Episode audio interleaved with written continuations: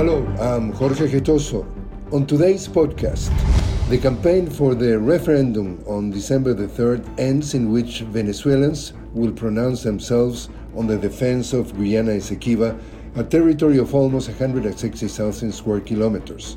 The International Court of Justice decides today on the application for provisional measures filed by Guyana after what the Vice President of Venezuela, Delcy Rodriguez, will give a speech.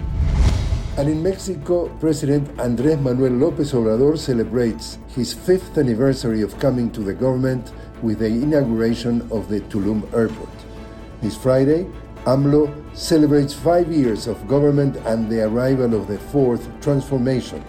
Among the main achievements of the López Obrador government are the reduction of poverty, the increase of the minimum wage, investment in infrastructure, and pension reforms. And that's the world news. I'm Jorge Gestoso.